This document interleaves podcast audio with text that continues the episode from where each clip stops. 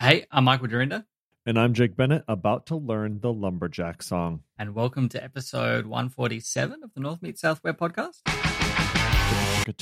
Is this 147? We had a discussion about this last time. It was like 146 and a half last time or something. I got to look it up now. Yeah, definitely 147. iPad podcast. No, it's 147. Yep, it's 147. And also, I will have you know that uh Jason Beggs and somebody else reached out after the last podcast and said, "How do we get the lost episode?" So I gave it to them. They're the only ones who have ever heard it. You. And um Yep, it wasn't anything special. I hardly remember what I talked about other than airdrop being a pain in the butt and having a really big problem in production a one particular day. And what I figured out actually on the podcast when I was talking through it myself and then revisiting it like when I was getting ready to send it over to them, I said the problem was that we had an issue using airdrop and pulling down from S3 and that was the issue. That was actually not the issue. The actual issue is that it was not restarting PHP FPM Right. Yes. um, on deploy. Yep. And so Envoy is supposed to do that. And sometimes it does on this particular site. Sometimes it would. And other times some it wouldn't. Mm. And so it was just like all sorts of fun trying to figure out why exactly it wasn't giving me the most recent version. And that's what it was.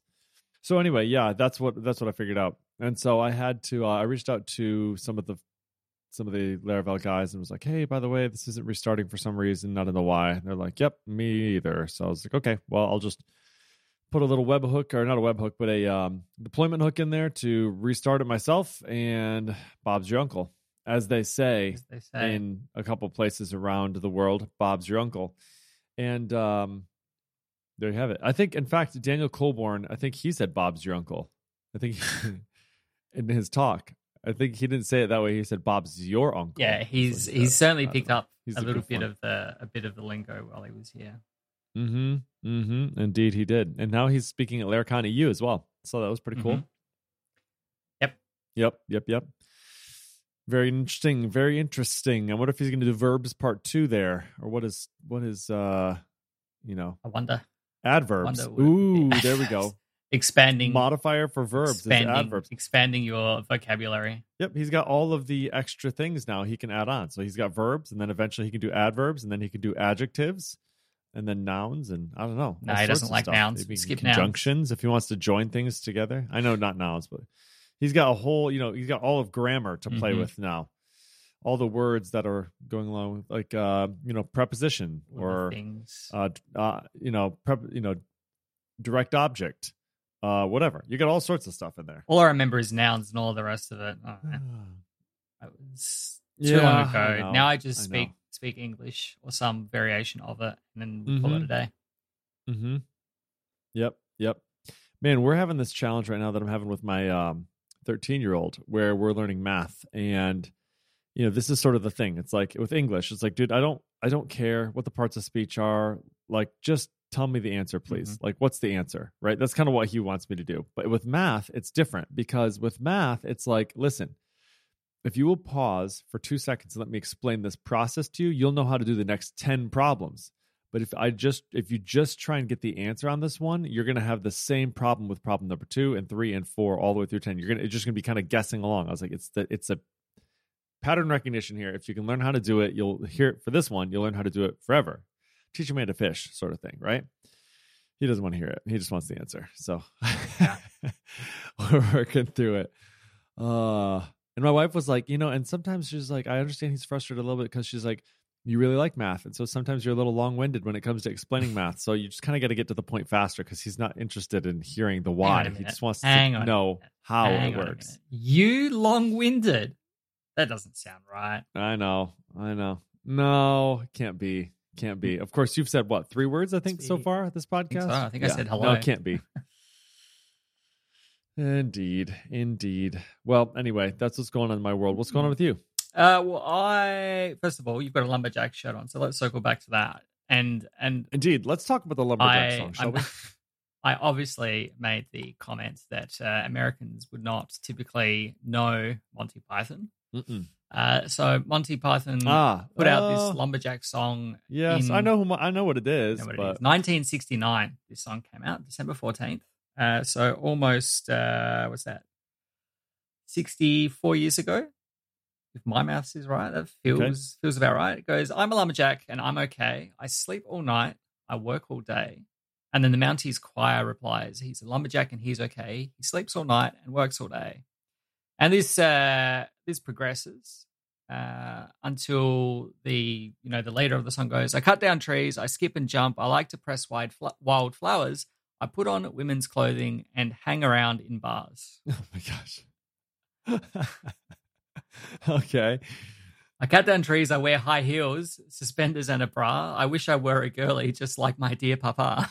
Oh my god. 1969, ladies and gentlemen. And this different is time, when this is when I mean this is quite this is very this is very progressive back then, right? I Mhm. mean, obviously he's making a joke, but Yes. uh that is that is a uh they were brave to do that back Certainly then. Certainly were. funny. Certainly were. So yes, that's All right, That's well- that. That's it. That's that out the way. That's- that's the Uh, lumberjack song. I I'm otherwise well. I've got uh, a day and a half ish of work left for the year. We've got our Christmas party on Friday, and then I'm uh, finished. And Monday this week, I jumped on a plane for a day trip uh, to go and look at some venues for Laracon I saw that. Yeah. next year. I saw four. Of the four, I saw four incredible venues. Um, two of them, unfortunately, as nice as they were, they're just not near anything. Like they're really nice venues, but one of them Mm. is kind of like just out in the burbs, and it's the closest thing to it is like a shopping, like block of shops. There's no hotels, there's no public transport, there's nothing. So that's off the list, unfortunately.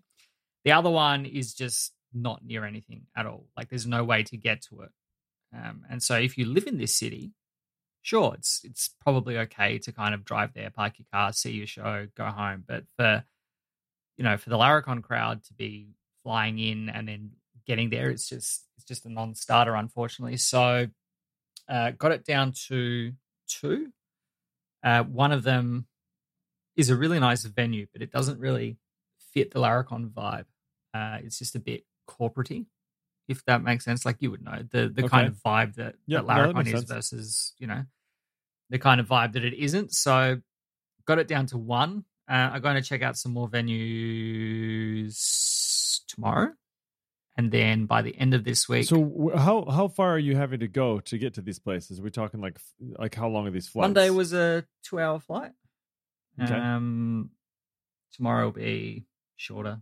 Might be hour, I think, hour and ten thereabouts. So it's not it's like not too bad. But once you get this part out of the way, yeah, once you get this part out of the way, sort of establishing where you're going to be. I mean, you'll if, it'll feel like you have a lot more time to plan Mm. because you'll have everything sort of established, and then you can start lining up your vendors for like you know AV stuff Yeah. and you know Well, the venues we're looking And, at um, are because of the type of venue they are. They've got you know all of the AV stuff is on site. Um, a lot of the catering facilities are on site, so you've got to bring in the caterers themselves. But they've Nice. got you know bar and facilities and things like that, which is which is good.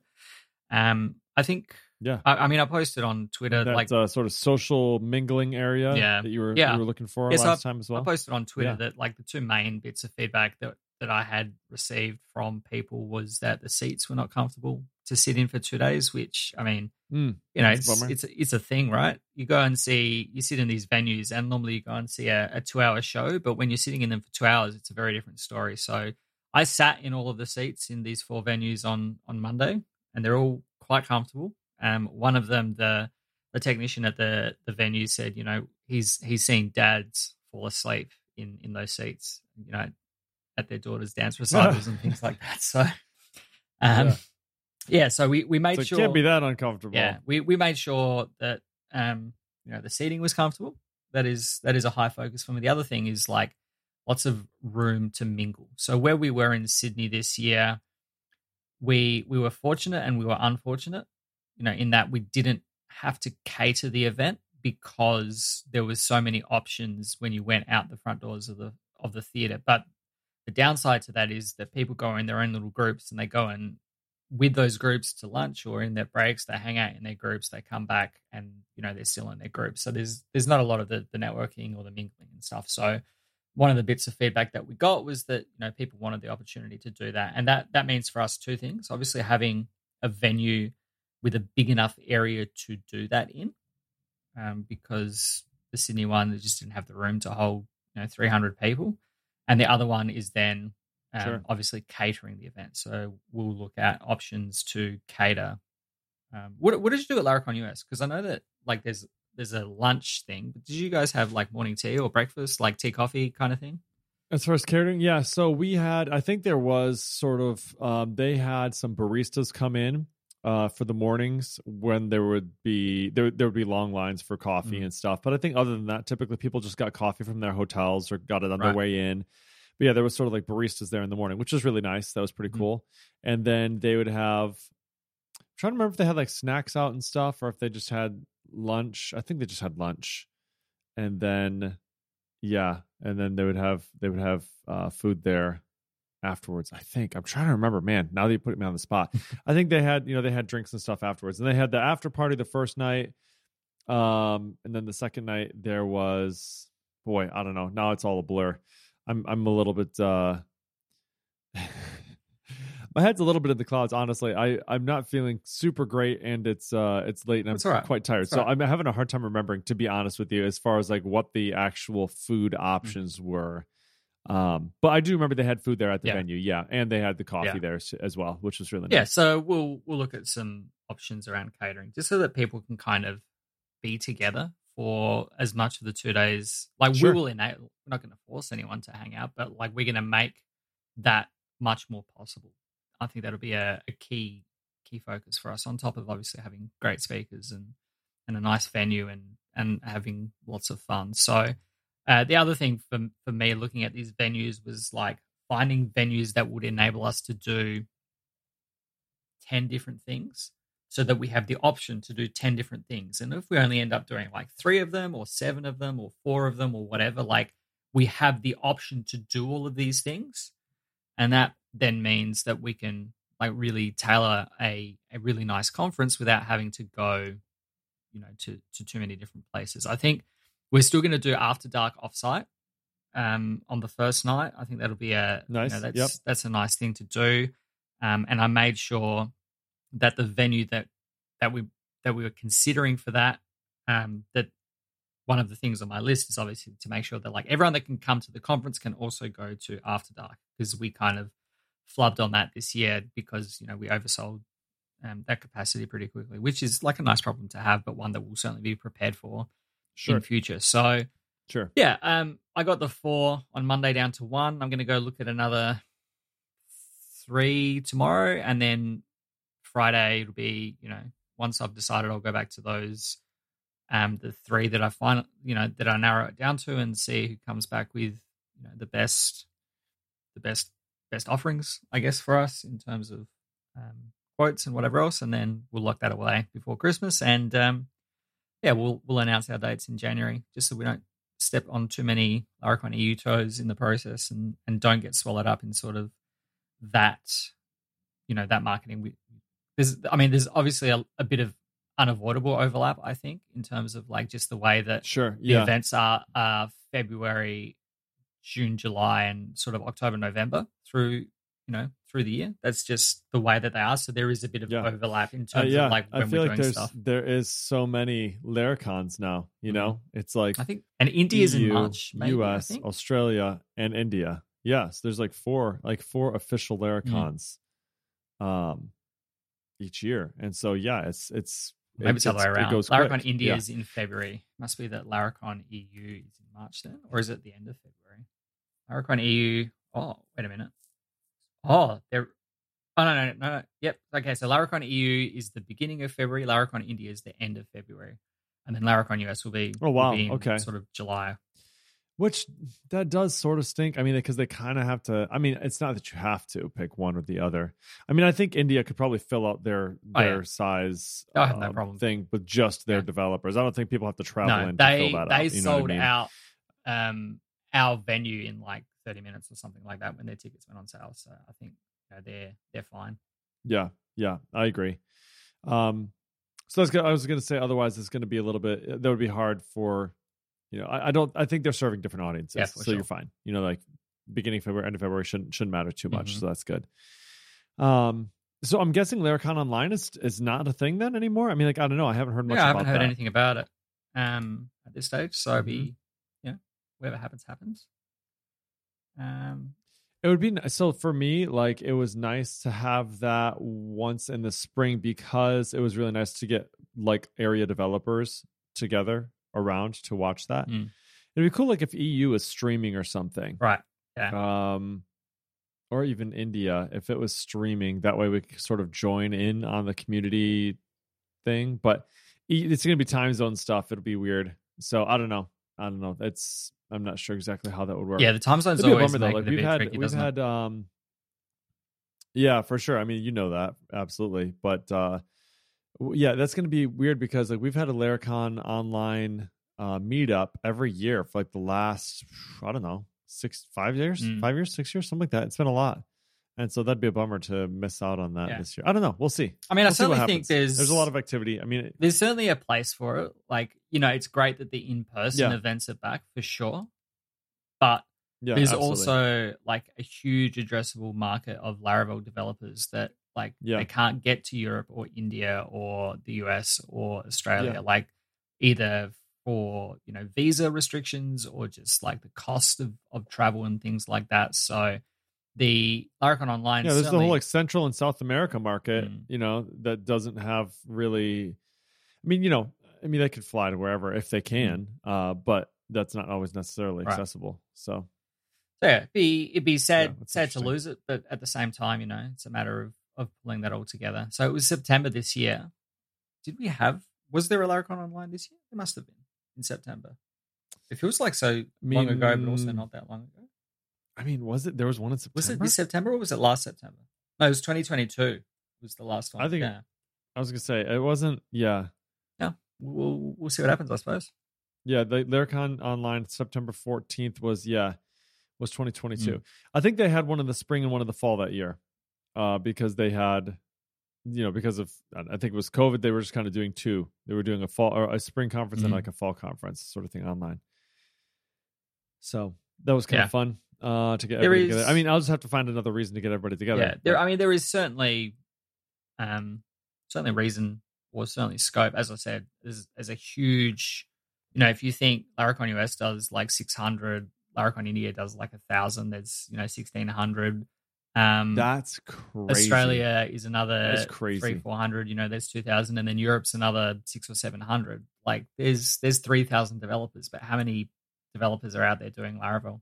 Yeah. Now the good news is that we are those those videos do typically get released, you know, relatively shortly afterwards. So it's like they are still accessible to those people who aren't able to attend, but um yeah. Mm. Um you know what else is well, no, never mind. Not even worth bringing up. But yeah, that is interesting. I, I think that uh I, I think for me, I still like the local meetup aspect of it. Like Laracon Online, if it was just the fact that it was like more online videos, I think I'd be okay either way, one way or the Mm. other, you know. But for me, it's actually the funny the funny part of it is, is it's like the reason why I want a Laracon online is so I can get together with other people Yeah. again. Yeah. Like have another like, you know, opportunity to get all the developers together. So yeah, whatever. We'll see. We'll see. Mhm. Um so we're 20 minutes in.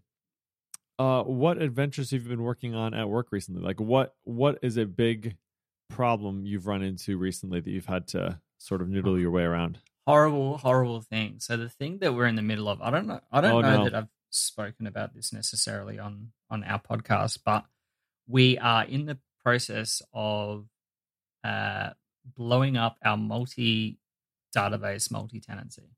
Ah, I've seen you talking about it on Twitter. I think just you know nothing nothing explicit, but just sort of hints. Yeah. Um, Nothing- Yeah. nothing so good. tell me about that. That's interesting. Yeah, you said something like multi-tenant, multi-tenant, multi-database setup is a lie or something like that. I can't remember exactly. Multi-database, multi tenancy is a mistake, and that ruffled feathers, of course. It's a mistake. Which, of course, it was. Of course, it was an inflammatory thing. Um, I knew that it would be inflammatory when I tweeted it. you would but I was, never do that.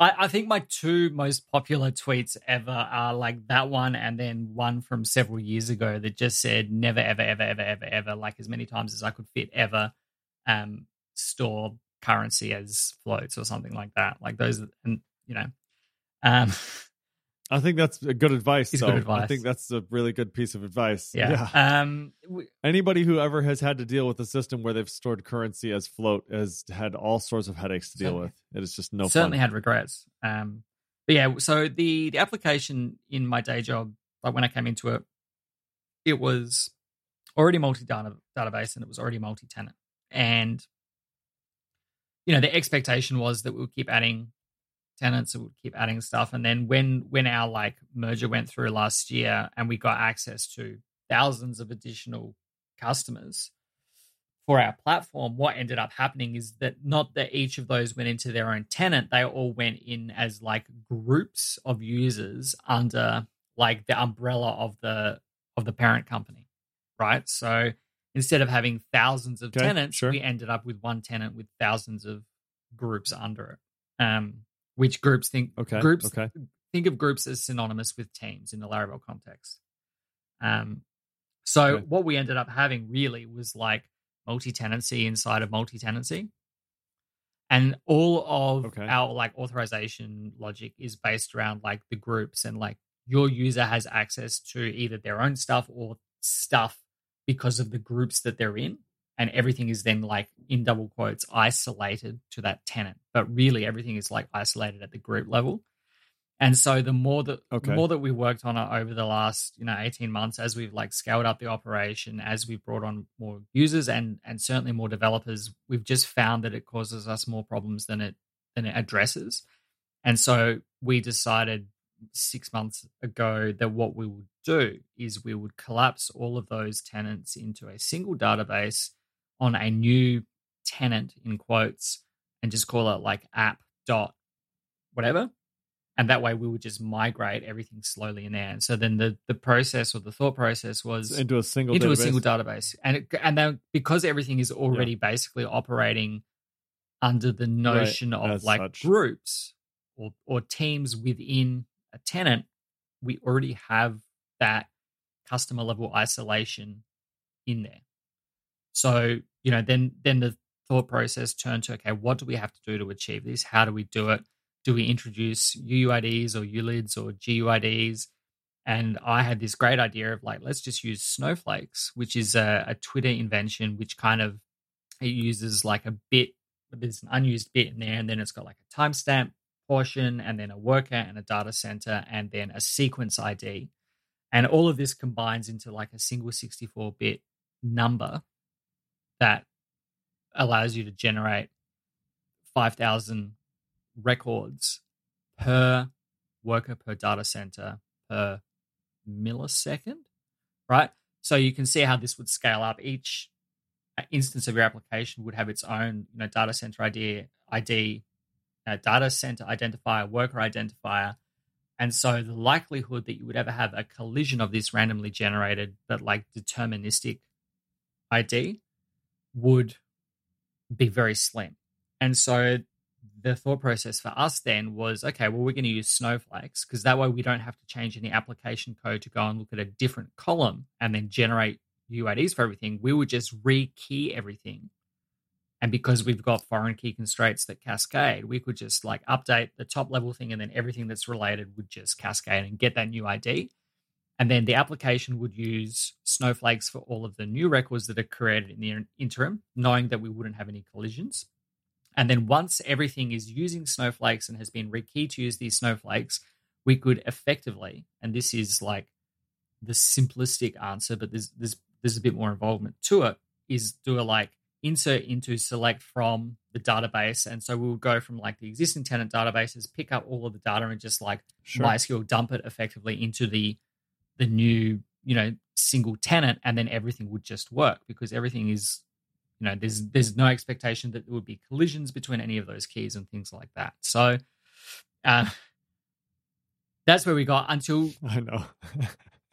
i got all of i got all of the test passing. Everything is using snowflakes now. Opened it up in the browser to do like a run through of our front end and that's when we started to realize that javascript has this limitation of anything that is an integer it kind of caps at 53 bits which meant that it lost the precision of the last 11 bits of that that Ah, snowflake. ID. So as the number got larger, JavaScript would helpfully just like round the end of it and lose those last 11 bits. So that's when we started having this discussion. It turns out that this is a problem uh, for Livewire. So uh, Chris Morrell, Ah, who um, interesting. Yes, you're saying you're saying with the, regarding like the JavaScript and this and the uh Yeah. the ID numbers. Yeah, I actually have I have an interesting side on that. Once you're once you're done, uh, the I had just messaged you a couple minutes ago. Livewire corrupt data issue. This is this is kind of right along with that. But go yeah, ahead. so Josh Hanley actually had discovered this in Livewire recently, where if you pass it as an integer, it then gets munched as part of like Livewire's JavaScript handling of it in the same way. If you wrap it in quotes and it becomes a string, then it works works just fine. And so you can still store it Ah, as an integer in the database, no problem. That you know, MySQL Yeah, will sure. handle that. PHP handles the integer, no problem. It's just the translation between, you know, an into uh, into into JavaScript that it becomes problematic, where it kind of effectively just rounds the the snowflake to you know either up or down to the nearest hundred from from what we'd observed. So it turned out that there's there's ways of like so Chris Morrell, who works at in Internachi, um, and then he works with Daniel Coulbourne, and is like he's he's built like the Snowflake aspect of the Verbs package, which Verbs uses for all of its event sourcing stuff. And then we've got, uh, so I was talking to him, and uh, you know, he said, you know, we just came across this the other day, and so we're kind of talking about how do we solve this? Um, do we reduce the number of bits used in the in the sequence or the timestamp, or what can we do to to munge it? And like this, the simplest way of munging it for us is to just like go into our models and say in our protected cast array, just go like ID is you know um, fat arrow string as opposed to integer, and then of course this has this cascading doom effect of everything that is typed for an integer is now going, I'm getting a string instead of an integer, and all of our JSON schema like contract tests are failing because they're getting strings instead of integers, and all of our snapshots are failing because there are strings and integers. So it's now it's Don't like you only need it for Livewire though? You only need it for well, Livewire but though, it's right? it's but we don't we're not using Livewire. I'm just saying it's it's also affecting Livewire. This is everything that comes back from our API to the front Ah, end and JavaScript. Gotcha. Sure, is being sure, used sure, by. JavaScript, and JavaScript is is then you know munching that value. yeah, yeah. So okay, that makes so sense. basically, we have to Yep, you know yep. refactor the whole back end to make sure okay, everywhere that we were expecting an integer ID, we're now getting a string ID, which is still effectively an integer. That's But so we've got to go and do that. We've got to go update all the snapshots that are looking for, for integer values and things like that. So it's it's a it's a whole thing, and it's it's the same issue I had you know two weeks ago where I'm like running the the, the full test suite in parallel, getting to like thirty percent. Ah, there's a failure there. Fix that. Run it again. Wait for the first thirty percent. See that that passed. Okay, we got to thirty four percent. Doing that over and over again. So every time I kind of get asked like, is this going to be ready to ship? I'm like, yeah, you know, I just got to iron out this thing and then we'll ship it. And then, you know, as you pull away at the thread from this rug, it just gets worse and worse. So it's, we have a path forward. The front end, you know, we tested it having not, you know, run the full test suite, like assuming that we will fix the test suite, ran, changed everything to use strings, ran it in the front end. The front end's happy. Like it's no longer chomping those, those values and, and we're okay. So it's just a matter of going and addressing all of those, those test issues now. So it's getting there. I think I'm uh the test suite is now up to 40 42% passing. So it's just a matter of dealing with it and uh and then we should be okay. So that'll that'll probably be the last thing I do this year because that's just taking up all my time. Gotcha. Yeah. Um, I wanted to clarify one quick thing here. So snowflakes, um, they're basically a more unique form of a GUID or a UID. They I mean, right? I mean they're or ULID. I they- mean, essentially, because it seems like they can they can be you can generate more of them in a millisecond because there's more uniqueness in them, and the which is why they're therefore called snowflakes, is because everyone is new unique. yeah, is the idea? It's it's I mean it's a unique ID in the same way that a GUID is or a ULID is.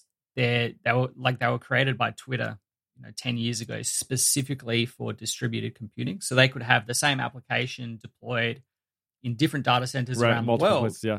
and they would all have their own identifiers, and they could all generate like you could have a tweet that is created at the exact same millisecond in two different data centers, and you wouldn't get a collision on the ID. So you've got these distributed databases and things like that. So, um, it's but because yeah. it's an integer, it's lightweight as opposed to you know ULIDs and GUIDs and things like that, where you you know to get them to be stored efficiently, you would typically store them as binary values rather than as strings and things like that. But yeah, so they they are 64 bits of of data. They only use 63 bits. The first actually, 41 are a timestamp, mm-hmm. which makes them sortable, which is nice. Yeah, yeah. so they're sortable yeah. um, easily. They're indexable because they're they're just numbers.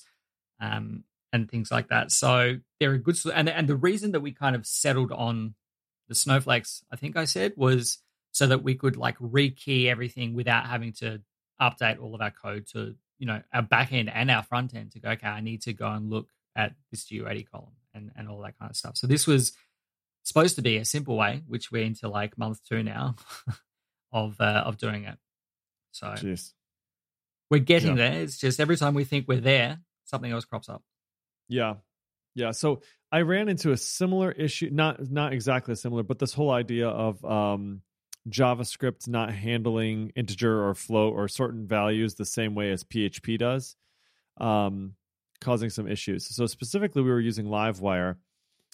And I think most of us are probably educated on how this works, but I want to just mention it in the case that that we aren't, right? So PHP um, request lifecycle, like you don't like with Livewire, there's this idea that you know you're live updating and you are but sort of only right? So when you are first interacting with this component it's generating it on the server it's getting the initial values it's then dehydrating that object right? Basically serializing that object dehydrating it passing it back over the wire to your front end and storing it locally.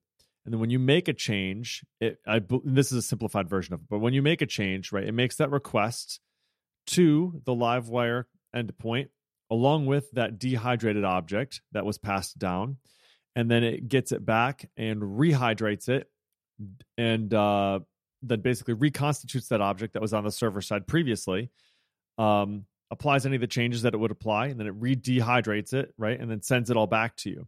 Now, one of the problems you could have in that situation is because you're seeing that on the front end, it's possible that somebody could mess with it, right? They could modify the values that are in there. So if you had a user ID that was user ID 5 and they know that the admin is user ID 1, they can modify that value on the front end and then when it sends it through, it's going to authenticate you and not as user 5 anymore, but as user 1. Oh, oops, there we go. So now you can unlock a password, whatever you might have.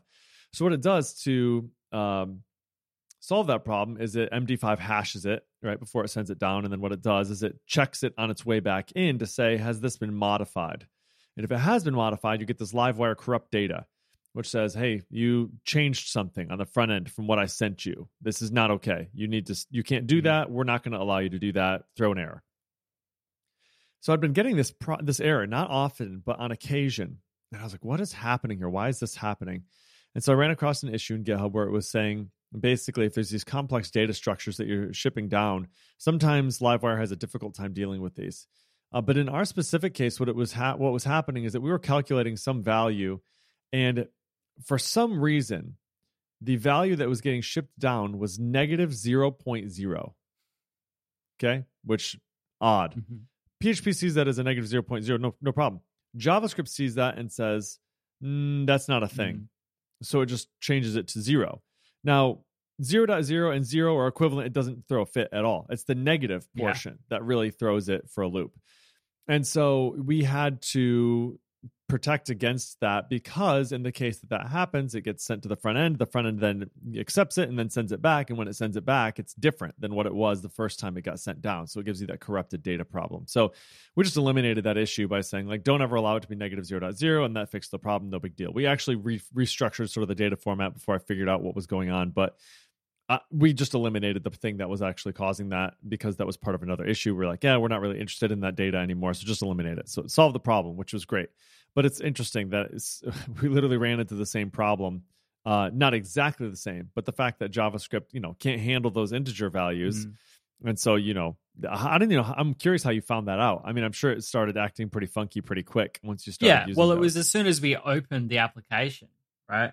And we cr- it creates a new application record. It goes to like the first step, Sure, and then it's yeah. like saying that this person record by ID blah doesn't exist. And I'm looking at this ID and I'm looking at all the previous response payloads. I'm like, where did this number come from? You know, Yeah, it's not yeah, right. like it's not that it's So you said how many bits of data does how many bits of data will JavaScript handle? 53. 50 something you said? 53 bits. Yeah. 53 and this one is a 64 Yeah, bit, right? yeah. So yeah, that's weird. Um, and it, That's and it wasn't until uh, my head of engineering sent this this screenshot, which is the one that I tweeted um, earlier today, which I'll, I'll put in the show notes, where he's like, "Let thing equal the number," and then dump the number out, and you can see that it that it just changes the value to to something else close but not the same. And so, you know, that's what sent me on this tangent to complain about JavaScript to to Chris and Daniel and then you know all of this stuff unfolding. So we figured out you know the way around it is just Gotcha. to to use this this the integer as a string, and that's like good enough Yep. for our use case. The the other alternative, But it has all these other cascading effects. Yeah. um, the other alternative. So when you generate your snowflakes, you would set what's known as like an epoch to say like this is this is the Unix epoch, like this is the 1970 0101 of our snowflake, and that Sure. Kind but of- you get to set it? Right, yeah. So you said that as part of the thing, and like once you set it, you don't change it.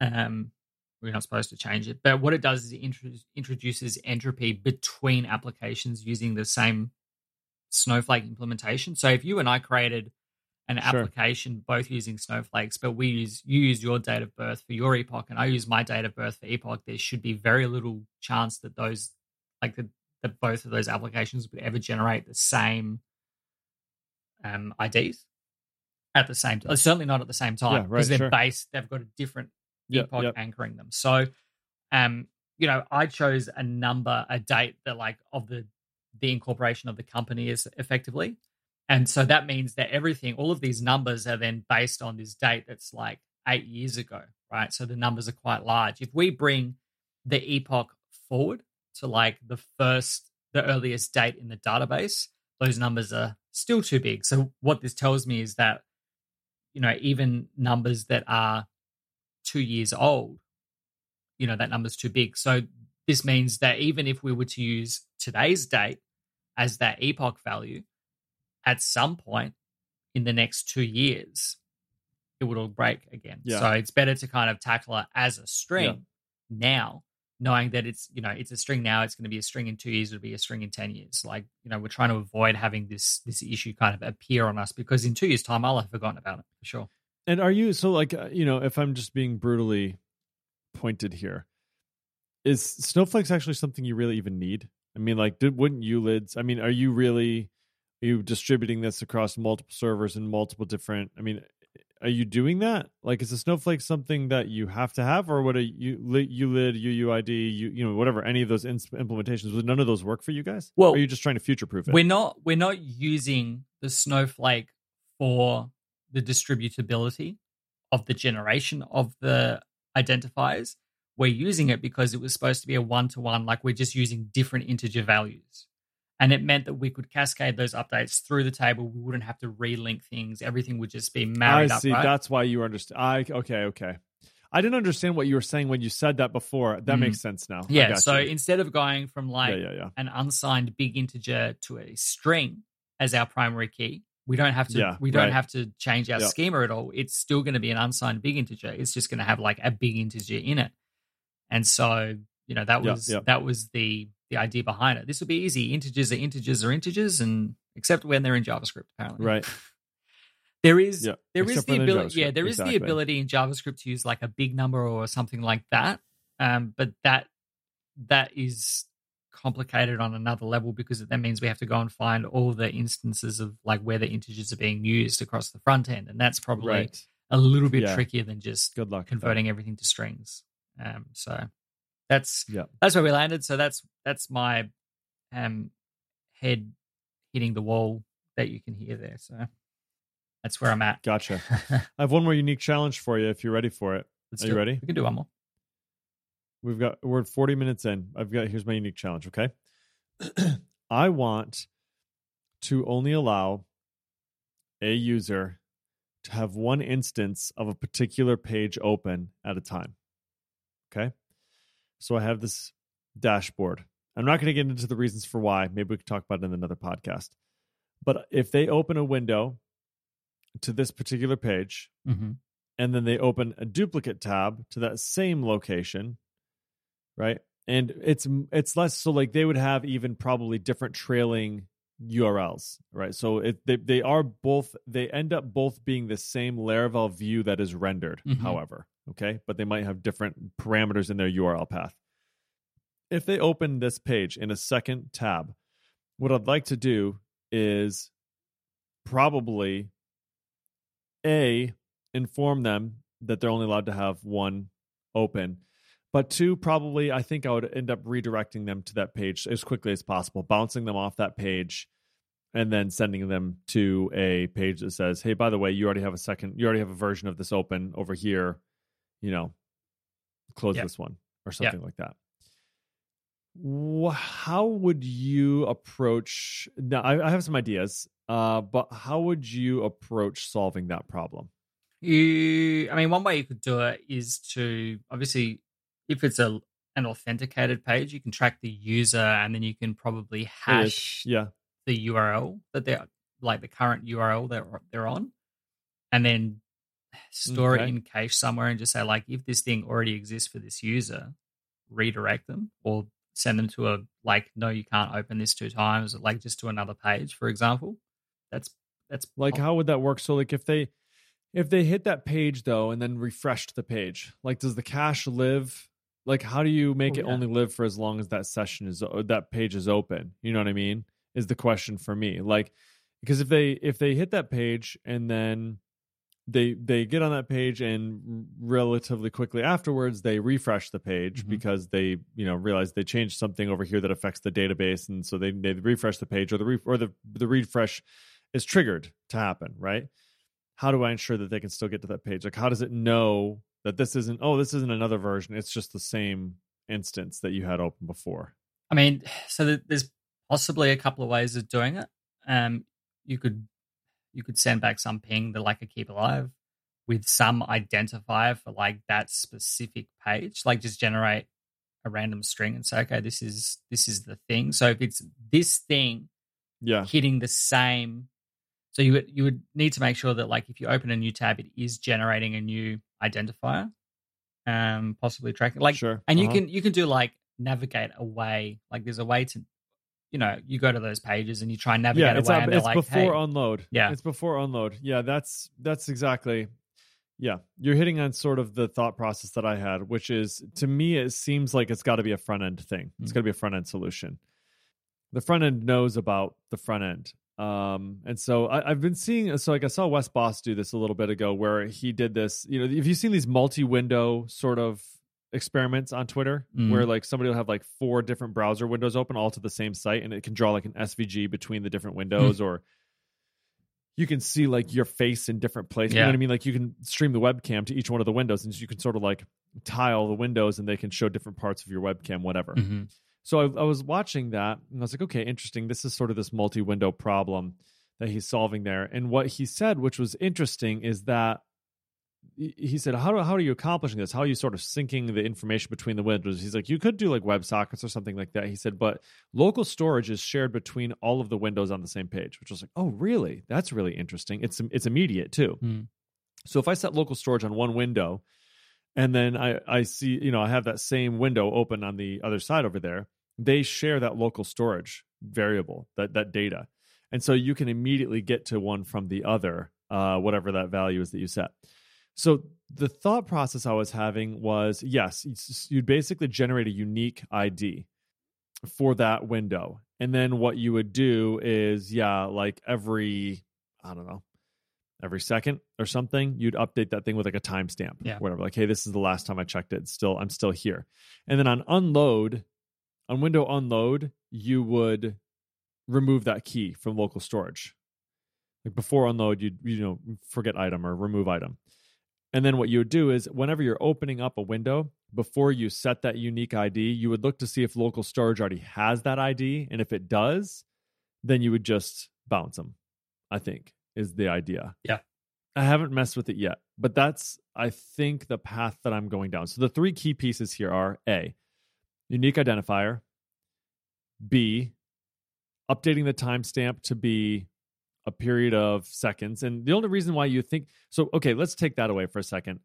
If if you don't do that, um, as long as you can reliably say that the person is going to have a window on unload event, then you don't have to do a timestamp at all. You could just say leave it in there, and then when they leave the page, then you can remove that value from the session. But if for some reason that stale value gets left behind, you'd want a way to sort of have like a dead man switch where you could say if it's older than 10 seconds you just want to forget it it's it's not relevant anymore Yeah. you know what i mean whatever window was doing it is died more than 10 seconds ago and hasn't had a chance to update it so it's no longer relevant so i think i'd probably do that dead man switch there but then the third thing again is yeah you would check uh, when you get to the page is that value already set in local storage and if it is, and it's less than 10 seconds old, then bounce to a redirected page and say you can't you can't look at this on this window, you have to close it or you have to go back to your other window. I think all of that would work. I think. Uh, again, I haven't experimented with it too much yet, but that's my that's my thought process on it. So Yeah, Yeah, I think something Yeah. in that realm is probably what you're going to want to do to to achieve what you're trying to do. Yeah. Yeah. There's a couple other caveats too. So like in the case that I don't know, like I, I think I think I would want that working like that. Like the if it's like in the background for some reason, that's one other thing. Like if it's in the background in a different tab in a background tab or something and it's buried and you don't know where it's at, and then you open a new tab and it's like, nope, you can't do that. That would be really annoying to me. Yeah, That'd be super annoying. It's like I have to go find that. Where is that stupid tab? So like there are some weird things like that where I'm like, is there a way to like open up that tab or can I close the other one or you know what I mean? Can I can I bounce the other one or something? I'm not sure. I, I those are some of the weird things I'm working through as well. Um, and maybe the reason I'm doing it is a bad reason, but basically what we want to do is we want to be able to. It sounds so like, uh, mm, rudimentary or like like bad practice. What Mhm. we're doing is we're just tracking active time and dead time for people who are on the page, right? We want to know how long they're active on the page for. And if you allow them to open more than one window, you double that time up, sort of deal. It's for internal use only. It's for our employees, so it's like it's. I can see doing it in a way that I think would make sense, um, but that's why we're doing it. And I, I, if I could solve the problem a different way, as far as like if I could make sure that I'm not tracking time for multiple browser sessions open at the same time, then I could then I could solve it without any of you having to use any of this, which would be the way I'd prefer to solve it. But I had I haven't come up with a better solution yet. So this was my first stab at it, and it's like don't allow more than one browser session. So yeah, we'll see. We'll see how it goes. Yeah, cool. I think that's it. I'll do a little. I'll do a little experiment. I think. I think that's it. I think that's it, my friend. Well, hey, folks. Today we learned about snowflakes. We learned about JavaScript and PHP handling items differently. Livewire corrupt data. We learned the lumberjack song. Talked about single instances of browser sessions. All sorts of good stuff. Hopefully, you enjoyed the show. This was episode 147. Find show notes at northmeetsouth.audio slash 147. Hit us up on pod on, on podcast. Hit us up on Twitter at Michael Dyrynda at Jacob Bennett if you have any questions. And uh, rate us up on podcatcher's choice. Five stars would be amazing. Until next time, folks. We'll see you later. Thanks so much. Bye bye.